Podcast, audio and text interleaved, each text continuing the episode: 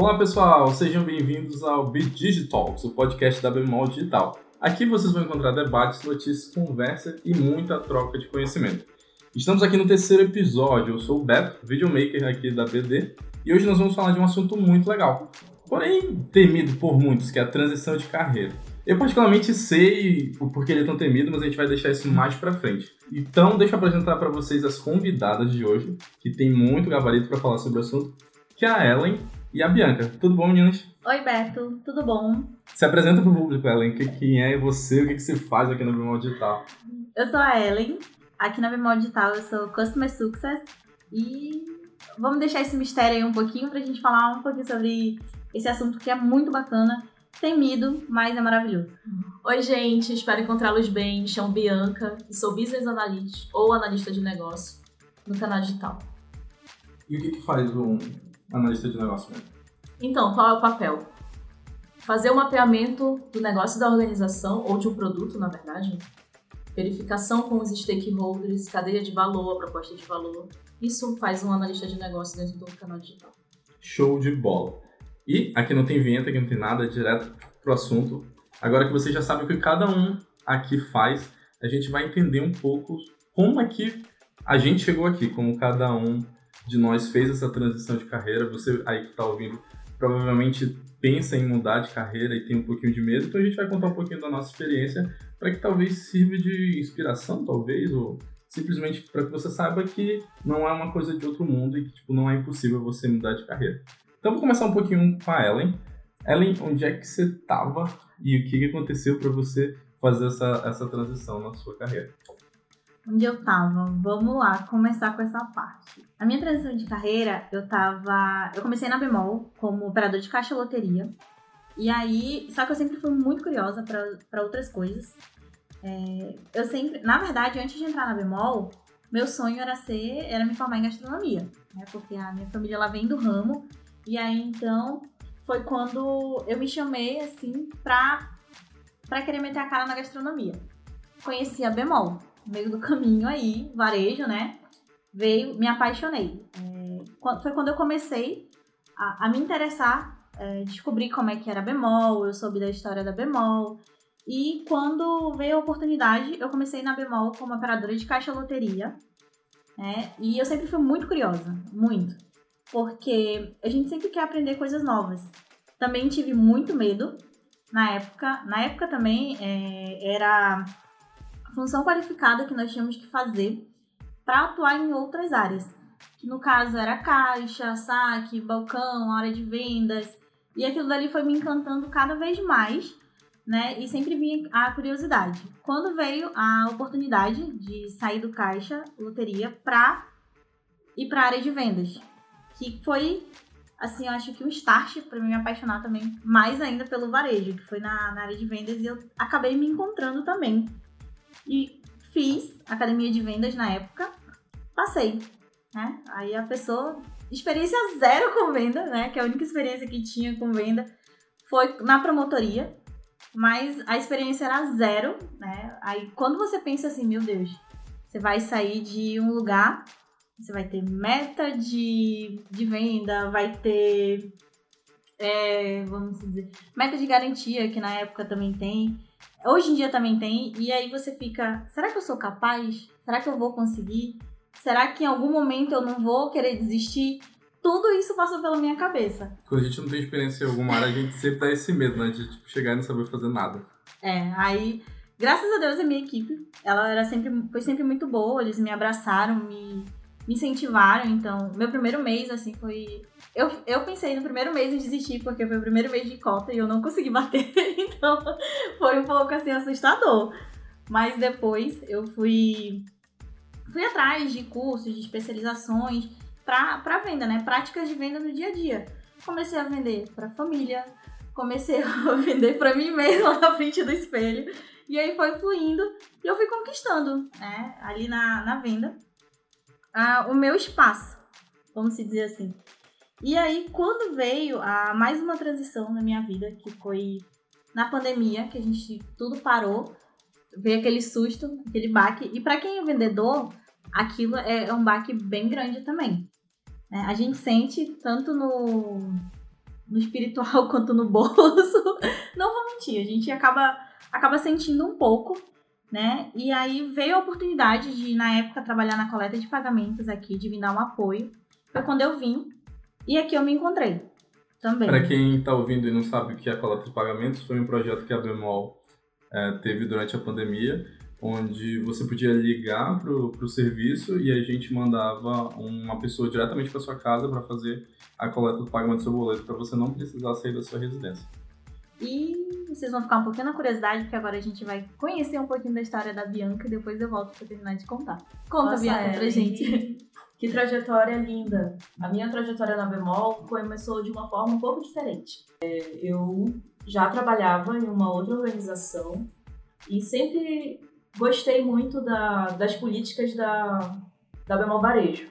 Hoje a gente está. Eu estou na unidade de negócios canais digitais dentro da, da Bemol Digital, mas eu comecei também no varejo. E é, fiz todo o processo de seleção. No primeiro momento achei que não seria, não entraria na organização porque é um processo um pouquinho cansativo. Você passa por várias etapas, mas valeu muito a pena todas, toda, todas as etapas do processo. Eu iniciei lá na Camapuã como operadora de caixa. É, fiquei, e é tudo novo, né? Porque dentro da organização tem os princípios, é, e coisas que você acaba enraizando para sua vida. Não fica só dentro da organização. Então foi onde eu conheci quem já trabalha na organização é, vai estar tá muito mais familiarizado que está nos ouvindo agora, né, sobre mapa estratégico, políticas e tudo mais. Fiquei como operadora de caixa durante um ano, só que, assim como ela, eu também sou muito curiosa. não gosto muito de ficar naquela mesma. E eu sempre tenho aquilo para mim, né? Que a empresa dá muitas oportunidades para você aprender. Vai muito do seu esforço. Então, você que acha que curiosidade não. é Você pode usar sua curiosidade sempre de uma forma positiva. Então, na época, como era operadora de caixa, é, vinham algumas vendas de clientes que faziam, na época tinha até setor de CDs na Bemol. A gente, cliente fazia uma, uma venda de, um, de uma lavadora, por exemplo, ah, eu quero inserir esse CD teria que voltar com o vendedor. O que, que, eu, que, que eu aprendi a fazer? A inserir uma, um outro item na, na pré-venda. E assim eu otimizava até a, a trajetória do cliente dentro da loja. É, no ano seguinte, surgiu a oportunidade de participar do processo seletivo como recepcionista de vendas do autosserviço. Eu participei do processo e, e segui ainda na Camapuã. E a graduação que eu fiz, eu estudava no centro, e a Camapuã, para quem está em Manaus, né, a Camapuã fica lá na zona leste da cidade. Então a trajetória até lá é um pouquinho complicado. É chão. Pegar aquele trânsito da Altasmirim 6 horas da tarde. Então a faculdade ficava um pouquinho distante e eu comecei a ver oportunidades próximo. A princípio foram lojas mesmo. Então surgiu a oportunidade de vir para Bol. Para quem não sabe, Bol é uma online. Fiquei como auxiliar de atendimento ao cliente fazendo os atendimentos nos canais digitais. Fazendo atendimento aos clientes por telefone, chat. E, por conta da curiosidade, comecei também a aprender sobre análise de pedidos. E quando o cliente entrava em contato conosco, a maioria dos seus, dos seus contatos era sobre o status do pedido. Como é que está a aprovação do meu pedido? E nisso, eu não, não gostava muito, não gosto muito de ficar esperando. Já queria saber o que estava acontecendo. E surgiu a oportunidade de fazer é, um curso de como entender o, o sistema de análise de pedido. Participei lá, no caso, com os meninos que eram analistas na época. E no ano seguinte, no mesmo ano, consegui a, fiz a, a seleção interna mesmo e passei para dar um help para os meninos. Como estava expandindo, na época eram apenas duas pessoas que faziam essa análise, então ali a minha ajuda foi muito muito produtivo. Além do processo de atendimento ao cliente, eu também aprendi muito com análise de pedidos. Já no escritório começou também né, outras, outras oportunidades, que foi quando eu fui parar na, no mundo digital, né, trabalhando ali com um time de, de tecnologia da informação, time tech. Como que surgiu? Dentro da, da TI, tinha um setor de qualidade, qualidade de teste de software. O que acontece? Na época já tinham algumas pessoas que entendiam muito dos sistemas. sistema de pré-venda, caixa, saque. E o setor estava precisando de uma pessoa que, que conhecesse os processos internos do e-commerce, da Bemol Online. Né? Então, é, como eu já tinha, surgiu essa oportunidade também de uma seleção interna, que no momento foi pedido algumas sugestões do então chefe de atendimento. Ele sugeriu umas pessoas dentro da, da Bemol Online para participar da seleção. Fiz, até então achava que eu ia para o Customer Success, né, Service Desk interno, que eu não conhecia o setor de teste de qualidade. E fui atrás né, de, de me informar, de saber o que era. Fiz muita, muitas pesquisas. É... E fiquei durante dois anos como testador de, de sistemas. Lá, entendendo o processo, trazendo melhorias do, nos sistemas para os clientes e tudo mais. Quando surgiu a Bemol Digital, né, eu era engenheiro de teste de software, uhum. que não teve enquadramento né, no, uhum. do cargo. Engenheiro de teste de software. Quando é, fez a transição para a Bemol Digital, é, surgiu o convite para ser business analyst. Eu também não sabia o que, que era e fui saber, pesquisar, pesquisei o que, que era, confundia muito com, com trabalho de PO, mas teve entendimento de o que, que era e é muito importante o papel de entender o negócio, saber é, entrar em contato com os stakeholders, saber de fato o que tem valor pro, no, no processo e para o produto, né? Eu acho que foi muito, muito legal, está sendo muito desafiador. Excelente. Pra galera que tá ouvindo, que provavelmente deve estar tá pensando, ah, mas só tem gente que cresceu e mudou de carreira dentro da Bemol. Eu tô aqui justamente para dar um exemplo de alguém que mudou a carreira fora daqui, que já chegou com a carreira totalmente virada 360. Que 360 não, 180. Porque se dá uma volta 360, você volta no mesmo lugar. É, tem isso. é, uma, é uma guinada de 180. Uh, ah, eu sou técnico em eletrônica por formação. Comecei minha carreira no distrito industrial. É, para quem mora em Manaus ou mora na Amazônia sabe que Manaus tem um polo industrial bem grande, uh, que representa uma porcentagem bem alta da economia do país. E a maioria do, do, dos postos de trabalho aqui estão lá. E eu virei estatística, fui mais uma pessoa que, que acordava cedo para pegar a rota e ir para o distrito. Fiquei trabalhando nessa área por sete anos, mas assim, no meu terceiro para o quarto ano eu já não aguentava mais trabalhando no distrito. Eu cheguei a fazer cinco períodos de engenharia da computação, é, mas eu não estava eu não tava satisfeito com o que eu, com o que eu estava fazendo por mais que a remuneração fosse boa, por mais que ter o título de engenheiro fosse uma parada que, que eu queria quando eu era mais novo, já não estava me satisfazendo tanto.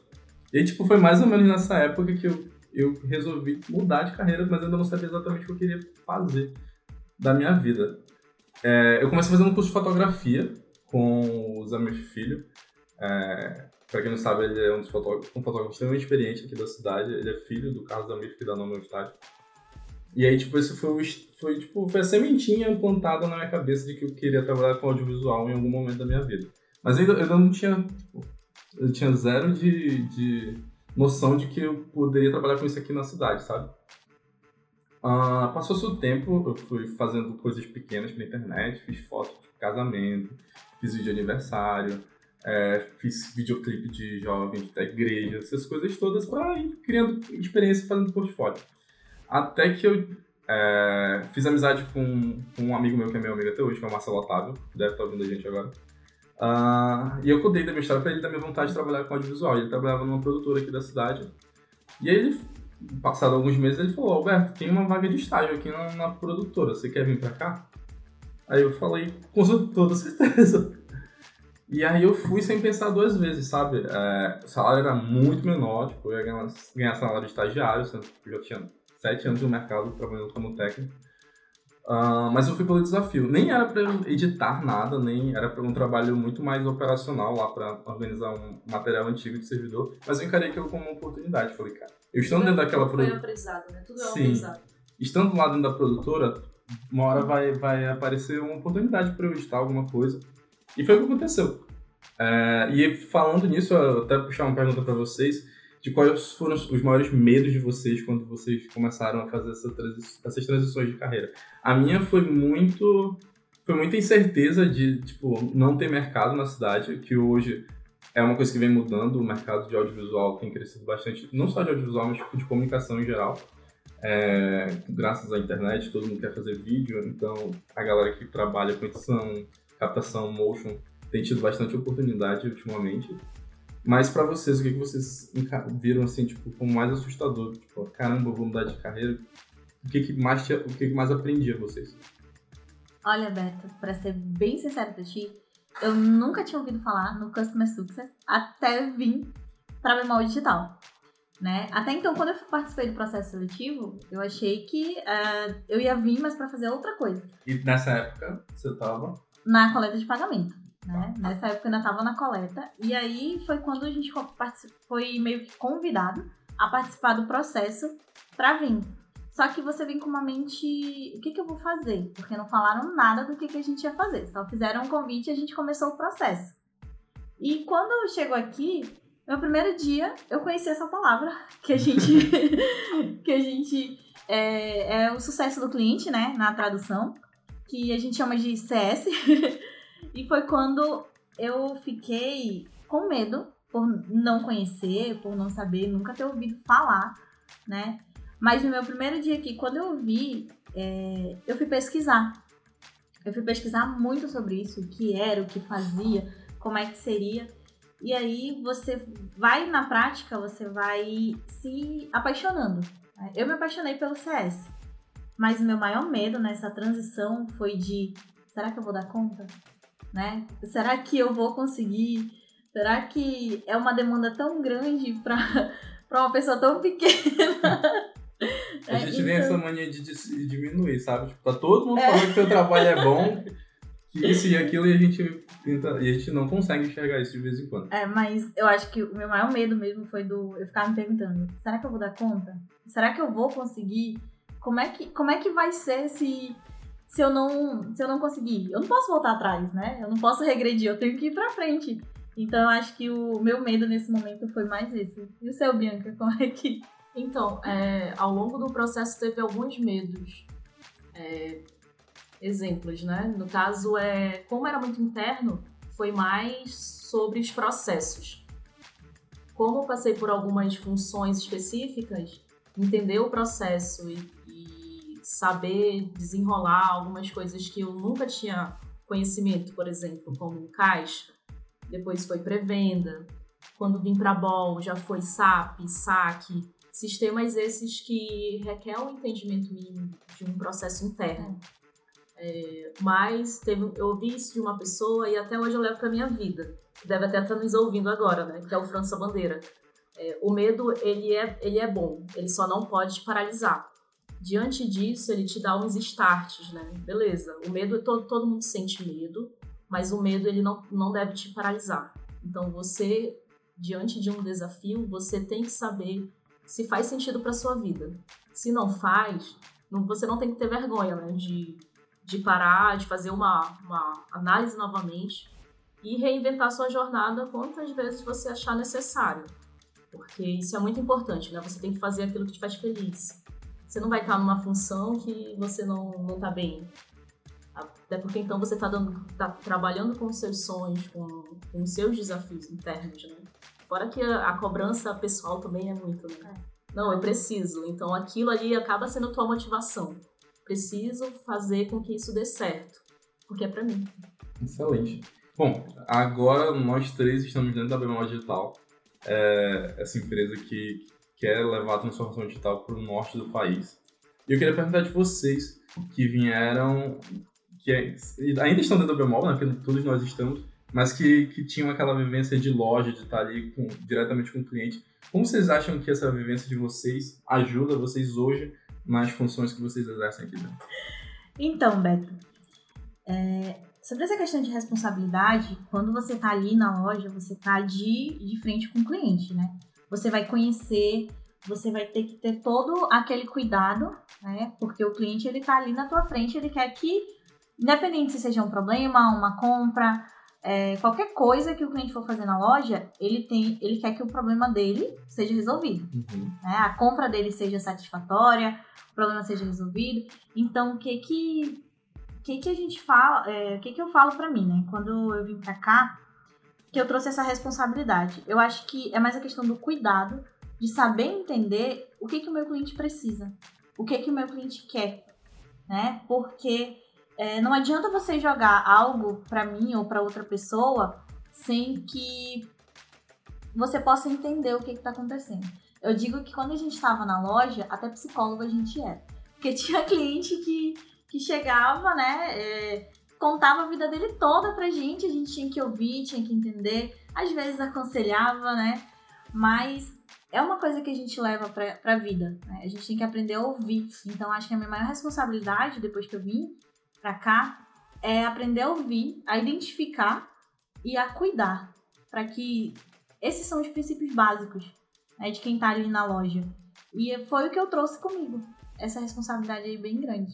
Acho que a Bianca ela entende essa parte do psicólogo que de vez em quando a gente tinha que ser com o cliente. Isso, exatamente. É, enquanto analista de negócio, vem muita preocupação nos produtos, né? Os produtos que a gente vai estar disponibilizando, é, embora nós, nós tenhamos clientes externos, o principal seria o cliente interno também, né? Pensando na melhoria de processos, é, o que vai otimizar melhor o, a jornada do cliente na loja. Então, dentro da, da Bemol Digital hoje, o principal foco seria mesmo nos produtos. Oportunizar isso para os clientes de forma, através dos nossos serviços, novos produtos, pensando no mercado como um todo. Acredito que isso é uma, a maior preocupação das unidades de negócio hoje. E olhando para. Eu quero que a Ellen e a Bianca olhem para trás agora, para o passado de vocês, enquanto carreira, né? não, não vida pessoal. Mas é, o que, que vocês tiram da, de toda essa jornada que vocês fizeram de transição? Se vocês acharam que fizeram uma boa escolha, vocês mudariam alguma coisa? O que, que vocês acham disso? Olhando para trás. Não pode olhar para frente, porque provavelmente tem muito desafio aí pra Sim, muitos desafios. Mas até para trás foi de fato muito aprendizado reinventando a jornada mesmo, né? Aí, olha, ficou até. Não foi nem. Combinado, é, se tivesse combinado, tinha dado certo. Tinha dado certo. reinventando a jornada, porque a minha trajetória mesmo de loja tinha tudo para seguir ali para ser trainee, gerente. Mas eu não mudaria nada, né? Porque eu acredito que tudo que acontece tem um tempo certo. Já tinha participado de outros processos e não tinha conseguido sucesso no que, no que tinha ido, mas isso não me paralisou esperei e veio no momento certo. Tudo acontece no momento certo. Assim, eu levo isso pra minha vida. Né? As coisas acontecem na minha vida no tempo que si. Eu não me arrependo de ter feito as escolhas que fiz. Excelente. Eu acho que a mesma coisa. Eu tiro as palavras da, da Bianca, a minha. Porque você olha, eu, Ellen, eu não mudaria nada, né? De tudo que eu fiz, eu faria de novo pra estar tá aqui ou pra estar tá em qualquer outro lugar que eu me sinta bem. É como a gente fala, né? Você tem que ser, você tem que fazer aquilo que te faz bem. Você tem que buscar a tua melhoria.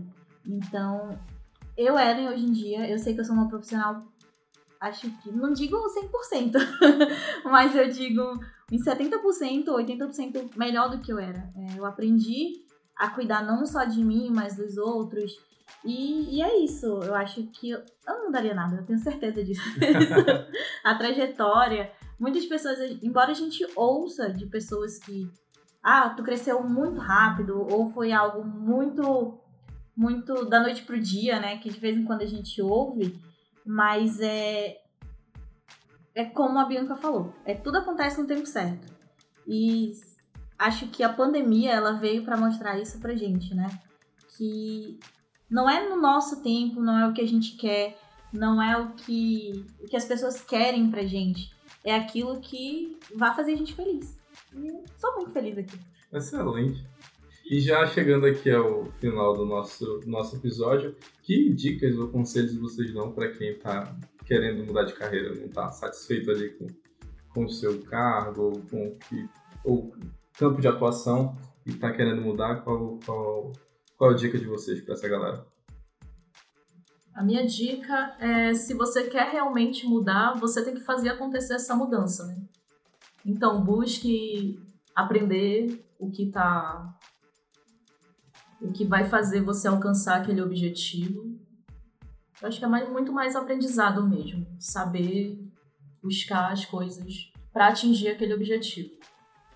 É, já eu sou a amiga zona do rolê.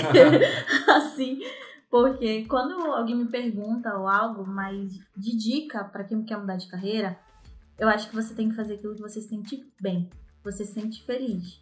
Né? Não adianta você fazer algo. É, às vezes a gente sabe que dinheiro chama atenção, mas tem tanta gente que é, é bem remunerado e não é feliz. Né? E às vezes se arrepende de estar ali, queria voltar no tempo e voltar não dá. A gente se reinventa a cada dia. Mas o que eu, o que eu digo mesmo, insegurança, medo, tudo isso vem. Mas você tem que buscar aquilo que te faça bem e que te faça feliz. Porque, como dizem, né? É, encontre trabalhar naquilo que você gosta e que você vai ser feliz todos os dias. Então, é isso, gente. Sejam. Se for pra meter a cara, vai. Vai sem medo. Vai sem medo mesmo. Se, se der errado, levanta, sacode a poeira, tenta de novo mas não desiste e faça aquilo que você gosta, aquilo que você quer. Excelente. Se eu for deixar um recado para alguém, eu diria para a galera também é, retirar os seus os muros que a gente mesmo constrói em volta da gente, essas crenças limitantes. É, que era uma coisa que eu tinha, tipo, pensando, eu nunca vou trabalhar com audiovisual, não, tem mercado de cinema no Brasil, mas um mamau. É, e, tipo, quando eu fui desconstruindo isso e começar a ver, ah, eu posso fazer, filmar isso aqui e botar na internet e as pessoas vão assistir. E, querendo ou não, depois de um tempo as pessoas assistiram. Eu cheguei aqui porque as pessoas conhecem o meu trabalho, o meu portfólio. É, e se você está ouvindo, trabalha numa área que talvez não tenha mercado em Manaus, não, não se prenda por isso. Se você precisar ir para fora do estado, estudar ou trabalhar, é, se você precisar criar esse mercado, vai lá e mete a, mete a cara e vai. Eu gosto muito de esportes, quem trabalha comigo sabe disso. e tem um atleta que me inspira muito, que é o Arnold Schwarzenegger, que hoje em dia não é mais bodybuilder. Mas ele tem uma frase muito legal, que, tipo, eu adoro quando as pessoas me, me dizem que uma coisa é impossível e que ninguém fez, porque eu vou ser o primeiro a fazer aquela coisa. Então, é, tirem essas crenças limitantes que vocês têm é, corram atrás do que vocês querem, que eu tenho certeza que vocês vão conseguir. Nossa, esse final ficou bem coach, né? É, adorei. ficou, ficou, ficou pra cima.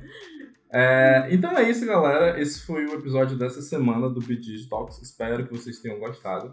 Não esqueçam de seguir a gente nas nossas redes sociais, Facebook, LinkedIn e aqui no Spotify, é, onde a gente tá, onde a gente, onde o episódio sai primeiro. É, se você tem outro agregador de podcast, nosso podcast também sai é, nesse agregador. Uh, Bemol Digital, arroba Bemol Digital no Facebook, no Instagram, no LinkedIn. E é isso, gente. Obrigado, meninas. Obrigado, Ellen. Obrigado, Bianca, pela participação. Obrigada, gente. Foi Obrigada. excelente estar na, na companhia de vocês. E até, até o próximo episódio. Tchau, tchau.